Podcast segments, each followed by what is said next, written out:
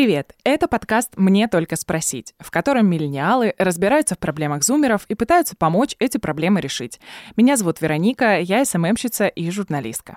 Меня зовут Костя, я организатор волонтерской деятельности. В этом сезоне мы попытаемся осознать, насколько мы взрослые, обсудим первую работу, новых друзей и экзамены. Ну а тема этого выпуска – новый этап жизни. Этап жизни отдельно от родителей. Поговорим о том, как стать самостоятельным, понять, кто ты есть и почему мы не можем сепарироваться от родителей. Как же вообще это сделать? Как обычно, мы обратились к интернету. В этом выпуске моя очередь это говорить. И поняли, что сепарация — это отделение себя от родителей и готовность взять ответственность за свою жизнь. Но вообще я читала, что мы сепарируемся от родителей на протяжении всей жизни. Ну то есть изначально мы вылезли на свет, уже сепарировались, потом начали что-то делать, говорить. Это тоже новый вид сепарации. Потом мы пошли в школу. Это еще один этап и так далее. То есть вплоть до того, как ты там поступишь в университет, либо куда-то уедешь, либо еще что-то, ты как бы сепарируешься. А самый основной этап — это от 14 до 18 лет, то есть когда у нас такой подростковый период, мы мерзкие детишки, и мы очень сильно начинаем как-то противоречить нашим родителям, и это такой основной этап сепарации. Для того, чтобы разобраться вообще в том, как проходит сепарация, как нам сделать ее легче и для нас, и для родителей, и как понять, зависим ли мы от них до сих пор, мы позвали Олю Микитась. Это ведущая подкаста «Нормально же общались», жизнерадостная девушка, автор и ведущая еще 3 подкастов, ну и мама 2 дочек. Оля, расскажи, как у тебя происходило отделение от родителей, в каком возрасте вообще ты поняла, что нужно жить самостоятельно? Вообще, мне сейчас 32 года, и впервые я съехала от родителей, когда училась в институте на 4 курсе. Но, мне кажется, лет с 16 я об этом уже мечтала, потому что я была таким ребенком суперпротестным и с огромным таким своим личным пространством и всегда говорила то, что я думаю. Впервые, да, эти мысли зародились у меня лет 16, но реально съехала от родителей на 4 курсе, мне было 20 лет. Я начала встречаться с парнем, в будущем он стал моим мужем, и мы сняли маленькую квартиру в центре города за 10 000 рублей в доме малосемейного типа с желтой старой ванной, с ржавой раковиной, но я помню, что мы очень кайфовали, нам было прикольно, прям это было очень круто, и я помню, когда мама моя первый раз приехала к нам в гости, она хотела забрать меня домой, она сказала, что в таком аду жить просто невозможно, а нам было круто, нам очень нравилось, и мы тогда впервые себя почувствовали прям взрослыми. Как вообще вы с мамой всю эту историю переживали? Было ли такое, что ты там скучала, советовала с ней или еще что-то? Ну, то есть у сепарации же все равно есть куча всяких признаков того, что вы не смогли отсепарироваться. Было ли что-то у тебя такое? Например, не знаю, ты звонила маме, чтобы посоветоваться. У нас есть куча историй, где ребята рассказывали, что они плакали, звонили маме, просили их забрать и так далее. Вот. Было ли все-таки у тебя что-то такое, несмотря на то, что ты была бунтаркой? Во-первых, я скажу так, что если ты съезжаешь от родителей, это еще совершенно не значит, что ты от них сепарирован. Я на самом деле поняла, что я прошла сепарацию от родителей только после 30 лет, ну буквально год назад. Угу. А на тот момент я вообще хотела уехать в 16 лет в другой город, я сама из Екатеринбурга, и хотела учиться в Питере, поступить на журналистику. Но в 11 классе влюбилась в своего парня, и родители так немножко на меня, даже не немножко, я бы сказала, а поднадавили, что куда это ты поедешь, в какой ты там общаге будешь жить, да не нужна тебе никакая журналистика, это вообще не профессия, иди-ка лучше поступай в горный, живи с нами, ни в чем не будешь нуждаться, и все у тебя будет хорошо. И я такая малышка 16 лет, да, несмотря на все свое бунтарство, такая, ну ладно, хорошо, буду жить с вами, пойду, стану горным инженером. Сейчас думаю, господи, когда меня спрашивают, какая у тебя специальность, я говорю, я горный инженер. Все просто ржут, потому что я и технические какие-то специальности, и вообще математика, физика, химия, это вообще не про меня. То есть я вот люблю микрофон болтать, я люблю статьи писать, я такой человек на 100% гуманитарий, и тут оказываюсь просто в другой реальности. И у меня, вот знаешь, ты спросила, звонила ли я маме, плакала или переживала.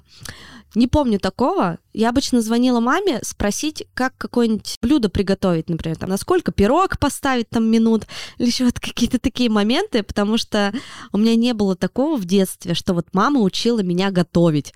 Например, вот у нас там сейчас мы будем замешивать тесто, и вот мы с мамой замешиваем тесто. Нет, я приходила, и уже все было готово. Никто меня не учил, насколько надо там градусов поставить, сколько минут держать. Я сама этих навыков тогда не приобрела. Но раз я начала жить со своим парнем, мне, конечно же, хотелось что-то вкусное готовить на тот момент. Сейчас-то я уже поняла, что это не моя сильная сторона, я даже не суюсь на кухню. Но на тот момент, да, я периодически маме позванивала, спрашивала что-нибудь. Ты рассказала, как сепарировалась ты, и сказала, что ты уже прошла этот этап. Но раз ты мама двух прекрасных дочек, тебе предстоит еще с другой точки зрения пройти сепарацию. Как ты видишь сепарацию своих детей, или как с точки зрения именно матери будешь этот момент переживать? Может быть, ты им как-то будешь советовать? Или наоборот, у тебя это вызовет какой-то, не знаю, гнев, апатию? Нет, никогда не уходите от меня, оставайтесь всегда со мной. Как пережить сепарацию с точки зрения себя? Понятно. Как пережить сепарацию с точки зрения, если это будут твои дети? Моей старшей дочери 9 лет, а младшей дочери почти 5. Я думаю, что я очень классная мама. Не идеальная, но очень классная. И я своим детям разрешаю многое. Ну, то есть, например, моя старшая дочь, она супер самостоятельная. Она может сама приготовить себе поесть. Она ходит сама в школу из школы. Она ходит сама на секции. Ну, то есть она уже после 1 класса, сейчас она в 3. Прям такой взрослый, самостоятельный человек. И, ну, она только не работает. Но она, например, может остаться там дома, например, одна. Она может присмотреть за сестрой, пока я гуляю с собакой. То есть какие-то такие моменты. И моя любимая фраза, которую я очень часто повторяю, что так вот мы половину пути с тобой прошли, тебе сейчас 9, у нас еще с тобой 9 лет, и потом ты сваливаешь. И желательно куда-нибудь подальше. Куда-нибудь в Австралию, может быть, или в Новую Зеландию. И я это говорю не потому, что я не люблю свою дочь. Я ее очень люблю, обожаю. Но я считаю, что 18 лет — это такой период в жизни, такой этап, который обязательно, если ты его не перейдешь, то есть если ты не уйдешь от родителей, хотя бы не сменишь место локации минимально, хотя бы там в соседний дом съехать, в соседнюю квартиру на лестничной площадке, то остальные сферы твоей жизни — будут очень сильно тормозить. Несмотря на то, что мы с вами уже все-таки взрослые такие ребята, часто, насколько я понимаю, бывает такое, что даже во взрослом возрасте мы не понимаем, что мы сепарировались от родителей. И вопрос, как вообще нам понять, что мы до сих пор зависим от родителей? Как это у меня было, и почему я только в 30 лет поняла, что я не сепарирована от родителей. У моей мамы был такой не очень приятный момент с разводом, как раз когда мне было 30 лет, и в тот момент мы с ней поменялись ролями. То есть я была для нее в позиции мамы, а она была для меня в позиции ребенка. И я чувствовала себя максимально некомфортно. И только благодаря терапии, только благодаря работе над собой, над своим состоянием, я смогла этот момент поменять, и процесс сепарации произошел для меня максимально безболезненно, а вот для мамы он был достаточно травмирующим, потому что в один момент я перестала ей звонить. И, например, сейчас вот уже мы год живем вот в таком состоянии, что мы не звоним друг другу, да, мы живем в одном городе, мы встречаемся только по семейным праздникам. Она подсматривает за мной в Инстаграме, и там, если я пару дней что-нибудь не выкладываю, она пишет: ты жива, типа, все ок? Я пишу: да, все ок, все нормально, просто нет вдохновения на Инстаграм. Она такая: ну, я спрашиваю то же самое, типа, а у тебя все нормально? Она такая: да, да, у меня все нормально. Если случается какое-то событие, которым мне хочется с ней поделиться, я ей звоню, соответственно, и им делюсь. Но вот только благодаря тому, что я максимально ограничила с ней общение, я смогла, во-первых, вернуться в свою роль дочери, да, а не матери, в которой я была достаточно долгое время.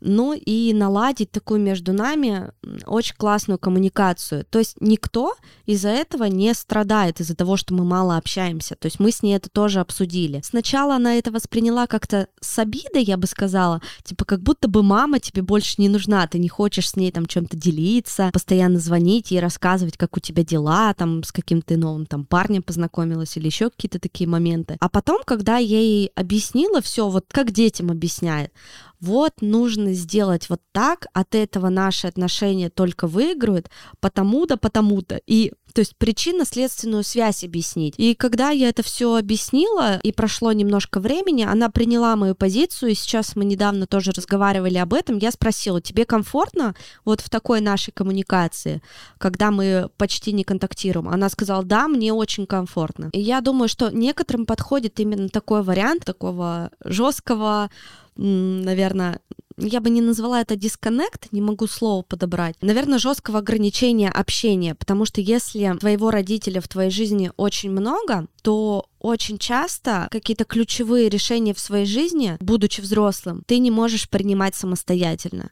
То есть тебе обязательно нужно позвонить маме, спросить у папы. Я знаю, что один из признаков того, что мы не сепарировались от родителей, это манипуляции, например, от родителей. Было ли у тебя такое? Расскажи, может быть, на каких-то примерах, чтобы мы могли объяснить нашим слушателям буквально вот на пальцах вот этот момент. Да, у меня был такой пример, и я помню, как меня сильно от этого бомбило. Я вначале рассказала, что мы сняли квартиру, ту малосемейку с моим парнем, и потом так случилось, что мои родители, мама и отчим, купили себе квартиру. И та квартира, в которой они жили раньше, в которой я выросла, она пустовала.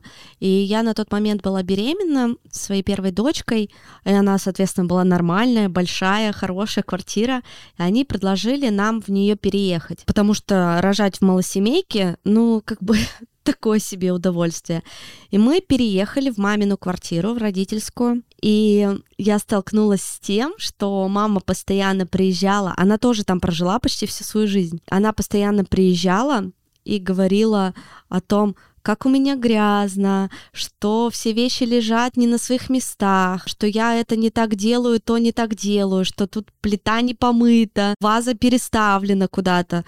И это был такой жесткий прессинг, но сейчас я понимаю, почему она так делала. Ну, то есть она в этой квартире прожила всю жизнь. У нее такое было чувство собственничества, и ей тоже было тяжело принять тот факт, что эта квартира ей больше не принадлежит, в ней живет другая семья, семья ее дочери, которые знают, что ваза должна стоять здесь, а не здесь. Например, им так будет комфортней. И что плиту можно, если не хочешь, 2 недели не мыть, и никто от этого не умрет. Что вообще, Оля, это, наверное, к тебе вопрос. Как ты считаешь, что делать, если мы готовы отделиться от родителей, но сами родители не готовы нас отпускать? Очень актуальный вопрос для меня сейчас, потому что я живу сейчас в Екатеринбурге, и вот буквально в ближайший месяц я впервые в своей жизни перееду.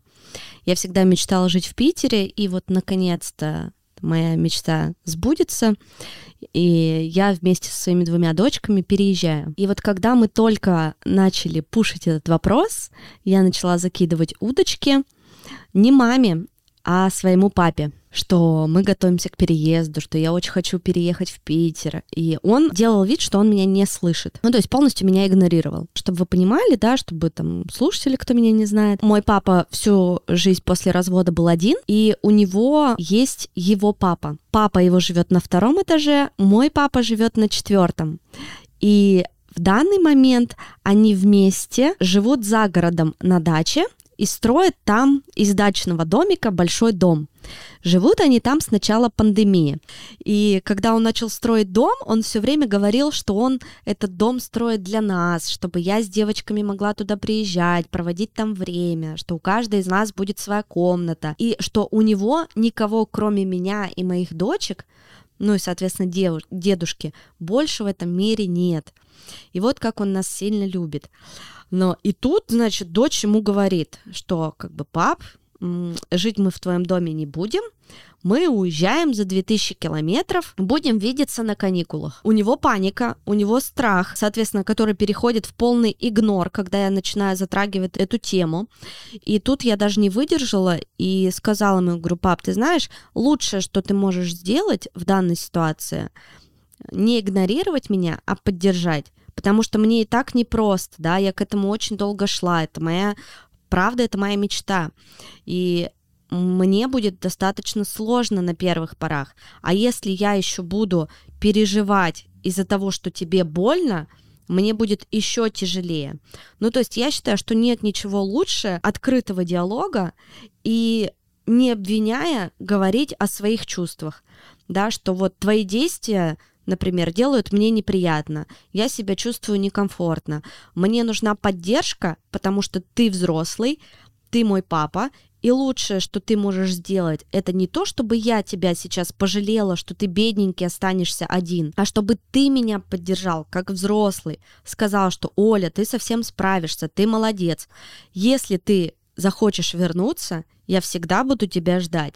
Это не значит, что я пропаду из твоей жизни, что внучек в твоей жизни больше не будет, что ты их никогда не увидишь. Но так как я уже взрослый самостоятельный человек, я не завишу от чужого мнения. Да, страшно, да, больно, но это моя жизнь, это мой выбор. А если тебя что-то не устраивает, пока.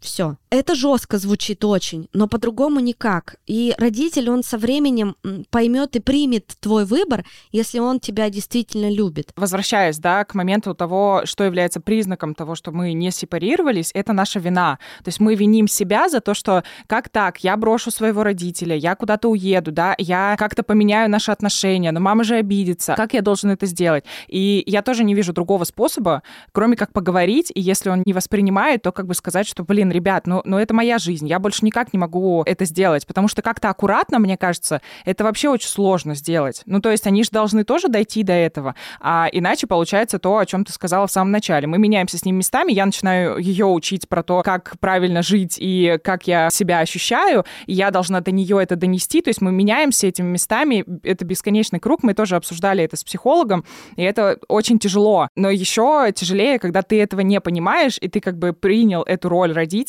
на себя, и ты начинаешь как-то оберегать родителей, хотя очень часто они вообще в том, чтобы мы их оберегали-то и не нуждаются, они ведь этого не просят, и ты как бы просто подсознательно начинаешь это делать, вроде как, хотя не должен. Про то, как еще мы можем сепарироваться, ты уже сказала, что мы, например, должны начинать зарабатывать. У нас есть история Анастасии.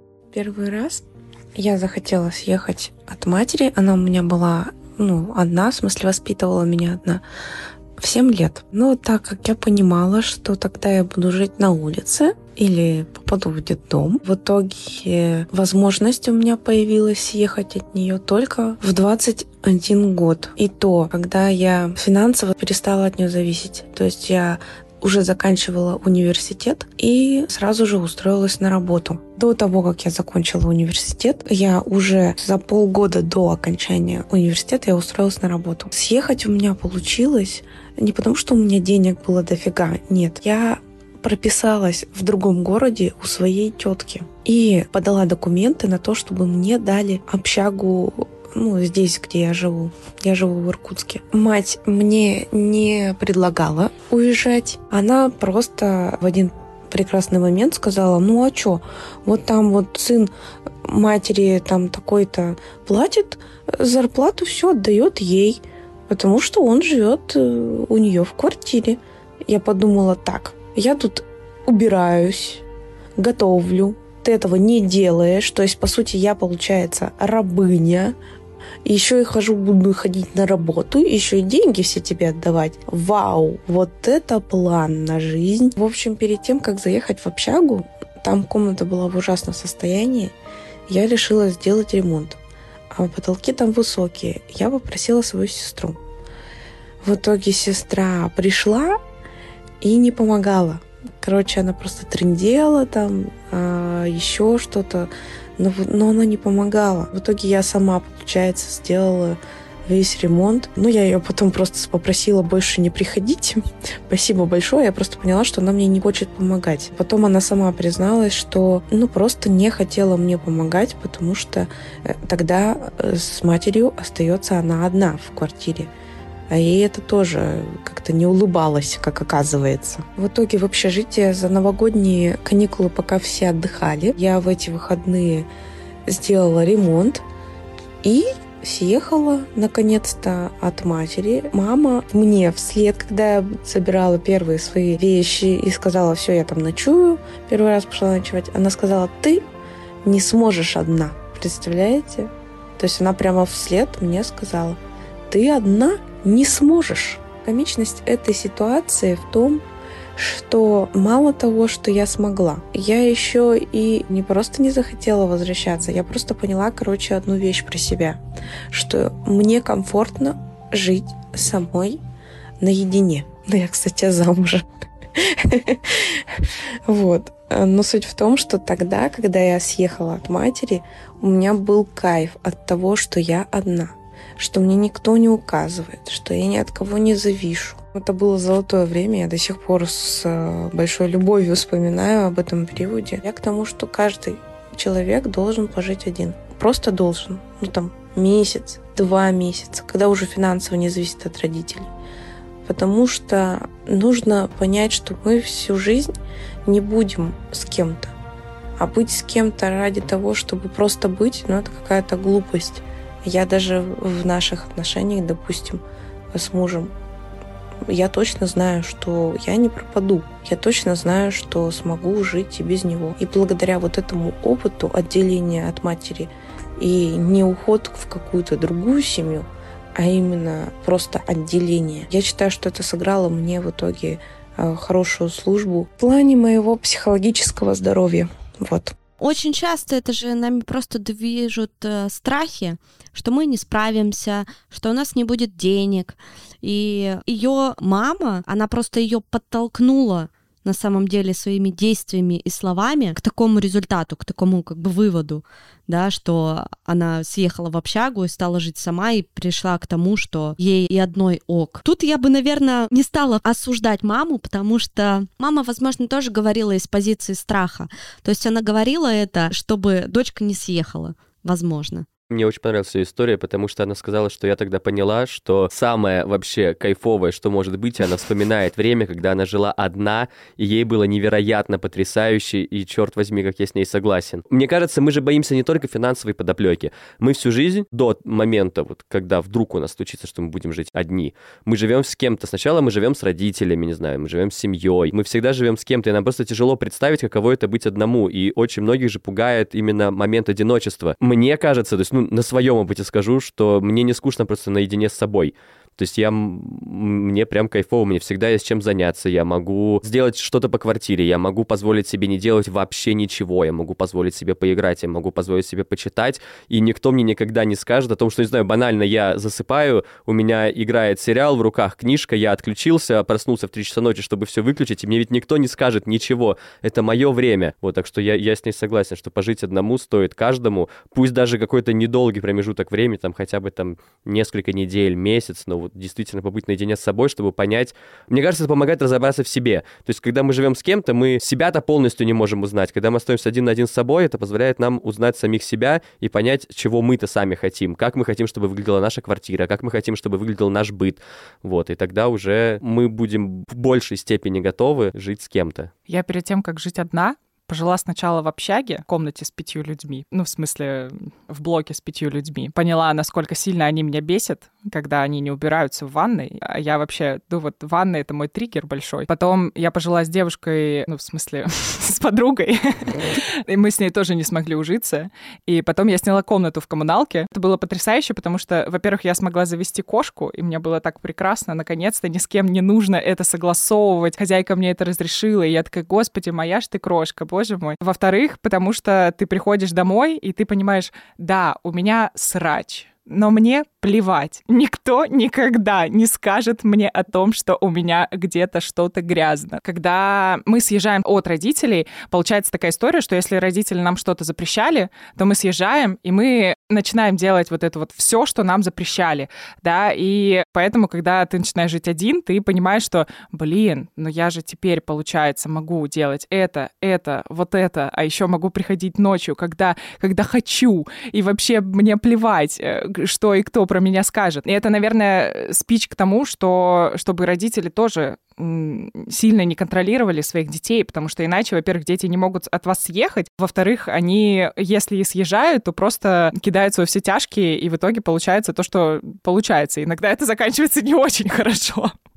Ну, то есть это должен быть все равно какой-то разговор, да, взрослого со взрослым человеком, то, о чем ты уже, в принципе, говорила. И тогда сепарация сможет пройти плюс-минус как-то безболезненно. То есть наши родители должны помнить о том, что мы самостоятельные ребятки, и мы вообще начинаем отделяться как бы еще в 2-3 года, и почему нас должны держать на привязи.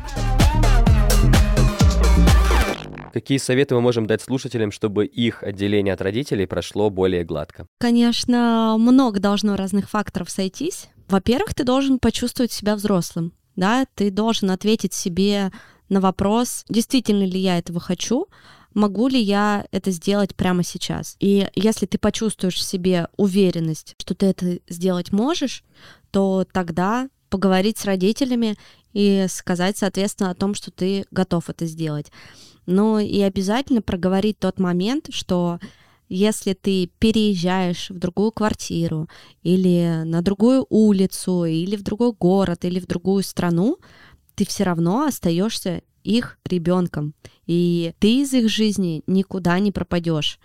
И если им нужна будет какая-то помощь, или они захотят с тобой поделиться какой-то новостью, или отправить тебе фотографии или еще что-нибудь, они всегда это могут сделать. То есть, мне кажется, сейчас сепарация проходит легче и для той, и для другой страны, чем, например, те же 20-30 лет назад, когда не было социальных сетей, когда не было мессенджеров. То есть, мне кажется, благодаря вот развитию технологий этот процесс тоже сепарации может пройти менее травмирующе, я бы так сказала. Оля, спасибо тебе большое за то, что ты согласилась с нами сегодня обсудить эту довольно многогранную тему. Мы надеемся, что тебе было с нами комфортно и интересно поговорить об этом.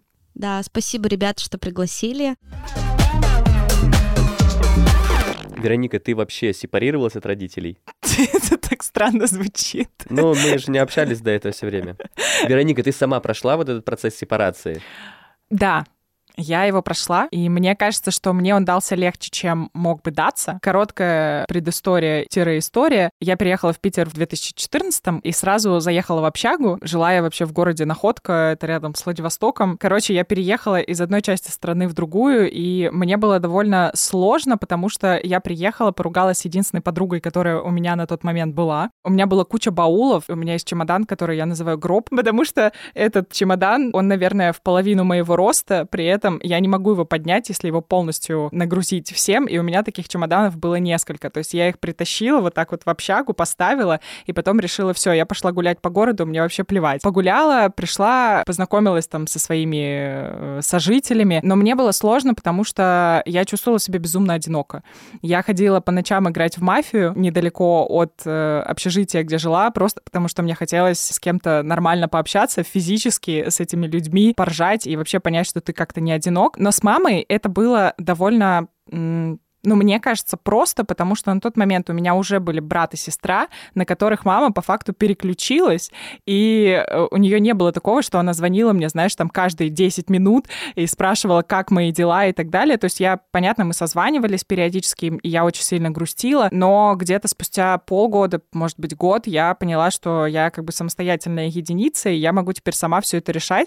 Но до того момента, конечно, я советовалась с мамой по поводу чего-то. Я не умела готовить. Ну, не так, что я прям совсем ничего не могла приготовить, но не было чего-то крупного, знаешь, типа суп там сварить или еще что-то. Я помню, что я ездила закупаться в Ашан вместе со своими одногруппницами и как-то решила, значит, сварить себе гречки или гречи, как говорят в Петербурге, но я ненавижу гречу. В смысле, само слово. Гречка мне ближе, потому что у меня на родине говорят гречка и курица, а не кура. Я вставлю выпуск только там, где греча. Курица и кура — это очень логично, между прочим. Ничего не знаю. Ты не ешь свинью, ты ешь свинину. Все, давай мы не будем про это спорить. Короче, я решила, что надо приготовить гречку. Гречу. И не рассчитала количество крупы и количество воды. В итоге у меня была целая кастрюля этой гречки, которую я не то чтобы сильно люблю. И... Короче, я ела ее на протяжении недели, с учетом того, что денег на мясо каждый день у меня не было. И в итоге в какой-то момент я ела просто гречку. Вот, но мы все равно ругались с мамой. по каким-то вопросам. Эти вопросы не касались сепарации. Они касались просто нашего какого-то внутреннего противоречия по поводу, там, не знаю, политики или того, как каждый из нас и где каждый из нас должен жить и существовать. Как проходила твоя сепарация? Расскажи. Ой, так делать, как я, не надо ни в коем случае. Это произошло в универе. Мне не надо было переезжать в другой город. Я, кстати, не знаю, это плюс или минус, ну, в плане именно сепарации, помогает ли вообще переезд в этом. Вот, но я был тем студентом, который в университете вот с утра и до вечера был, не потому что я так сильно любил пары, потому что занимался всякой общественной движухой. Вот, и когда пары заканчивались, начиналась настоящая универская жизнь. И я дома появлялся, на самом деле, не так много. То есть плюс в какой-то момент у друзей стали появляться квартиры. То есть те, кто переехал, кто-то жил уже в своих квартирах, кто-то снимал, там одногруппники тоже начали снимать квартиры. В общем, так получилось, что мест, где остаться переночевать, много. Плюс когда мы работали допоздна, что-то делали, какие-то проекты, еще что-то. Ну, глупо уже ехать домой, потому что уже там 12 ночи, мы только-только закончили работать, и я знаю, что я могу здесь остаться.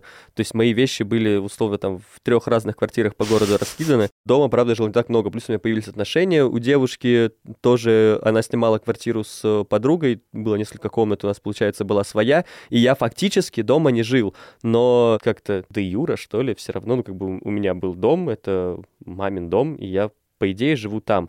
И с мамой были довольно тяжелые отношения, тоже там по многим пунктам ругались, еще что-то, но, в принципе, ну, так, не то чтобы мы плохо общались, но не сказать, что это там что-то суперидеальное. И в какой-то момент мы решили, что девочки, вот подруга, с которой жила моя тогдашняя девушка, они решили, что они хотят квартиру побольше, вот потому что там и у другой девочки появился молодой человек, и мы решили, что мы, в принципе, можем снять большую квартиру, где будет больше комнат, что мы это все раскидаем, то есть финансово мы это потянем. Я не очень знал, как мама к этому отнесется, поэтому мы съехали, сняли квартиру, подписали документы, я приехал домой и сказал: мам, там эту квартиру снял, сейчас я вещи возьму свои. Блин, это очень уродски. Да, это очень-очень-очень уродски, то есть мы, наверное, месяц еще не общались. Ну, мама такая: ну да, окей, там сумка вон там лежит. Мама обиделась, короче. Ну, конечно, обиделась. Когда ты живешь где-то, что-то у кого-то, ты все равно знаешь, что мой дом, там, где лежат все твои вещи. То, что ты где-то можешь перекантоваться, это здорово, но нет ощущения дома. И у меня вот именно первое ощущение собственного дома, это вот была, условно, первая квартира, за которую я начал платить. Наверное, главное, что нам дает переезд от родителей, это умение выстраивать наши личные границы. В принципе, желание даже выстраивать эти личные границы нам в какой-то степени помогает сепарироваться. Мы должны обозначить, что это только наша жизнь, не поднимать трубку, если нам неудобно говорить, это нормально, даже если звонит мама. Не бежать исполнять любой родительский приказ по первому повелению, если мама говорит, то мы делаем. Нет, опять же, это наша жизнь, все нормально. Мы можем предупреждать, что если это наш выбор какой-то личный или профессиональный не устраивает родителей, то мы не будем больше его с ними обсуждать, что это наш выбор. И даже если мы ошибемся, то мы, как свободный человек, имеем право самостоятельно допустить эту ошибку. И здорово, когда мы можем поговорить с родителями о чем-то. Замечательно, если мы можем обсудить наш переезд, нашу сепарацию, как мы в дальнейшем будем жить. Но, к сожалению, не всегда наши действия по жизни зависят только от нас самих.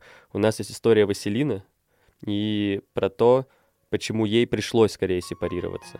Всю жизнь у меня с матерью были плохие отношения, едва ли не с самого моего рождения. Получить я могла любым попавшимся под руку предметом. И поэтому первые попытки покинуть свой дом были у меня едва ли не с 10 лет. Когда у мамы срывала крышу, то я уже начинала понимать, что не могу это терпеть, и просто бежала, куда глаза глядят. Бегала ночевать к подруге, которая жила на соседней улице. Ее мама, конечно же, звонила моей, они были приятельницами, говорила, что я у них, и через 1-2 дня она меня забирала, либо я возвращалась сама. Позже скандалы становились сильнее, я начала сбегать к папе, и могла там быть более длительное время, там около месяца, 2. Конечно же, я была у него не потому, что он был прекрасным родителем, а просто потому, что ему было вообще плевать на то, что со мной происходит, чем я занимаюсь, и он меня не доставал. Именно это мне и было нужно, такое спокойствие и свобода. Так вышло, что в очередное такое вынужденное мое покидание дома, которое произошло в 16 лет, я ушла, и это было... я не вернулась.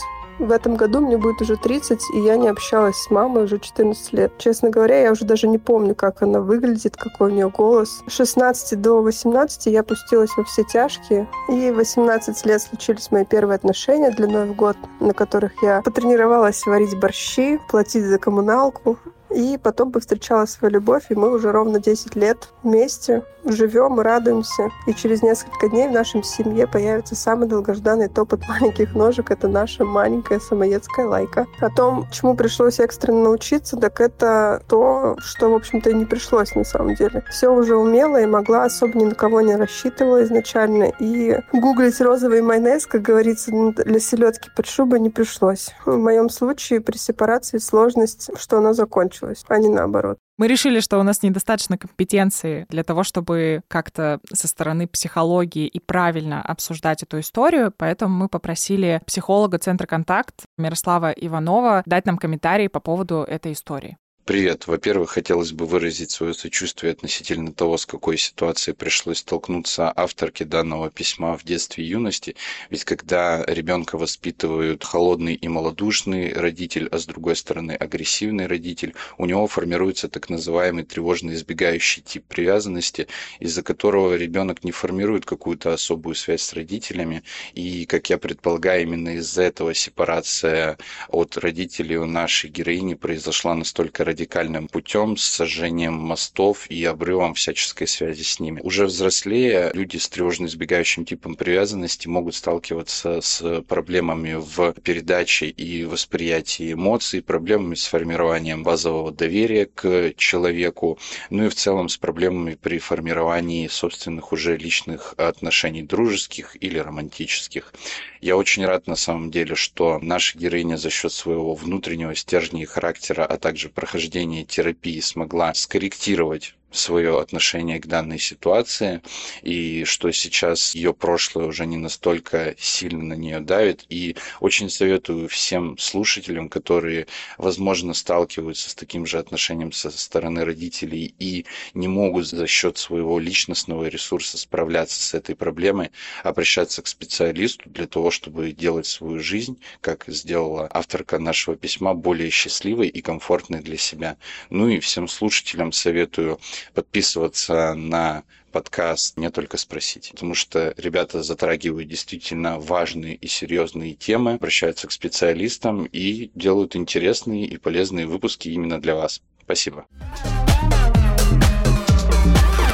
Можно понять, что мы до сих пор зависим от родителей. Во-первых, если мы терпим, например, нарушение личных границ каких-то от них, не отстаиваем какое-то личное пространство, потому что нам, там, не знаю, мешает чувство вины, например. Но мы постоянно прислушиваемся к родителям, и для нас их мнение является важнее, чем наше собственное. Еще есть такая штука, как, например, мы хотим исправить родителей или осуждаем их, или, не знаю, какие-то претензии им, например, предъявляем. Почему мы вообще не хотим съезжать от родителей? Ну, во-первых, насколько я понимаю, потому что мы не готовы брать ответственность за свою жизнь на себя. И мы как-то перекладываем эту ответственность на наших родителей и постоянно нуждаемся в каком-то одобрении, да, то есть мы звоним и говорим: алло, мама, я вот, как ты рассказывала, я еду к тебе. Во-вторых, мы находимся от сильной эмоциональной какой-то зависимости от родителей. И в-третьих, наверное, потому что родители считают, что мы, может быть, должны, потому что очень часто наши родители говорят о том, что я пожертвовал собой ради тебя, а ты хочешь уехать. Как ты можешь? Есть же еще финансовая составляющая, что, возможно, если ты переезжаешь из маленького города, то ты, понятное дело, там хочешь оказаться в другом мире. Но если мы живем изначально где-то уже в Москве, в Петербурге, или нас, в принципе, дико устраивает та локация, где мы находимся, довольно тяжело заставить себя тратить большую сумму денег на то, чтобы съехать. Зачем? Мне есть где жить, мне есть что кушать. Если очень надо, я могу заплатить за коммуналку. И так, у родителей ничего страшного. Просто мы очень часто не находим для себя причину, почему съехать, и нас именно финансово во многом останавливает, потому что зачем мне тратить эти лишние деньги, если я могу жить здесь с мамой? Про деньги, кстати говоря, мои родители довольно долго поддерживали меня финансово, ну, потому что я была в другом городе и была не в состоянии ходить на 5 пар до 6 часов, потом ехать куда-то на работу, потом самой себе что-то оплачивать. Первые полгода я, не жила в нищете, но не то чтобы я могла позволить себе что-то прям супер-классное. Я до сих пор помню, как мы с девочками ехали в какой-то магазин, мне понравились там ботфорты, и стоили они 5000. На то время для меня это была неподъемная сумма, с учетом того, что в неделю у меня всего там, был какой-то ограниченный бюджет. Это была сумма, которую я в неделю тратила. То есть я купила эти ботинки и потом голодала на протяжении какого-то времени. И, наверное, вот этот момент того, что ты не можешь распоряжаться своими деньгами, ты вынужден у кого-то их просить, и, во-первых, тебя все равно как бы гложет какая-то вина, потому что ты как бы зависишь постоянно от людей финансово. Это сподвигло меня устроиться на мою первую работу. Это был отвратительный бар на Грибоедово, где я работала по ночам официанткой, а в 5 утра возвращалась обратно в универскую общагу, потому что она была открыта с 6 утра. И даже если я заканчивала раньше, то я еще сидела на работе, а потом после этого туда ехала. Но это были мои первые деньги, которыми я могла как-то распоряжаться самостоятельно, и мне кажется, что вот этот вот момент финансовый, он очень важен. Ну, то есть пока ты финансово от кого-то зависишь, пока ты зависишь вот от каких-то обстоятельств, которые тебя сподвигают постоянно с кем-то, ну, даже не ругаться, ты даже поругаться не можешь, потому что потом тебе скажут, ну, сорян, как бы сегодня ты без денег остался.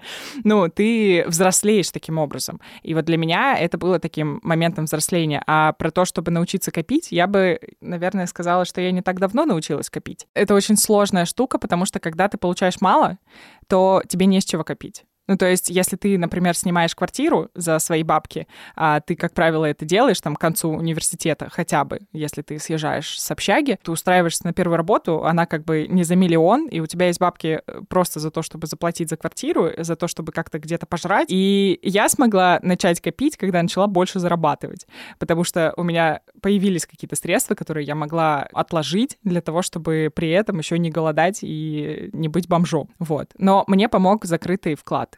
То есть я просто завела себе в банке вклад закрытый, с которого я не могу снять деньги, на который могу только положить. И вот когда ты на него кладешь, ты можешь плюс-минус как-то научиться на что-то копить.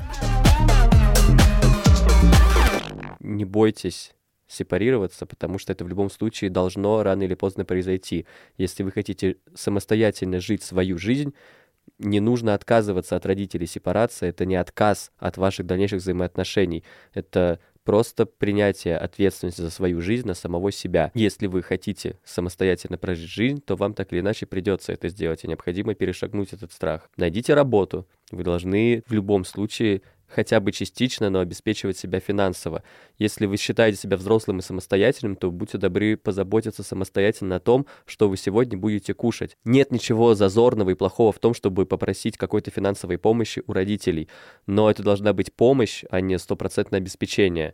То есть когда вы поймете головой, что хотите, и самое главное, готовы жить самостоятельно, когда вы поймете, что вы можете себя этим обеспечивать, когда вы готовы сами чем-то помочь родителям. Мне кажется, это первый шаг к тому, если вы все это понимаете, и у вас есть эта возможность к тому, чтобы, по крайней мере, начать процесс сепарации. К сожалению, когда мы не можем отделиться от родителей, это приводит к большому количеству проблем, о которых мы сегодня уже поговорили.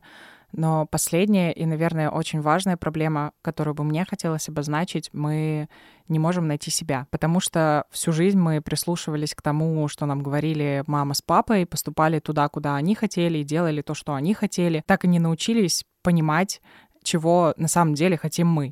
И вот для того, чтобы этого не было, важно все-таки стать самостоятельной единицей и перестать зависеть от своих родителей. Это был подкаст «Мне только спросить». Если вам понравился выпуск, отмечайте наш аккаунт «Мне только _спросить» в Инстаграме, а еще ставьте нам звездочки, сердечки в любой платформе, где вы нас слушаете. В Яндекс.Музыке, Apple подкастах или в Spotify. Подписывайтесь на нас и пишите комментарии. Это рождает в нас слезы счастья и любви. Да, я уже сейчас начинаю плакать. Меня зовут Вероника. Меня зовут Костя. Пока-пока. Выпуск сделан Центром Контакт.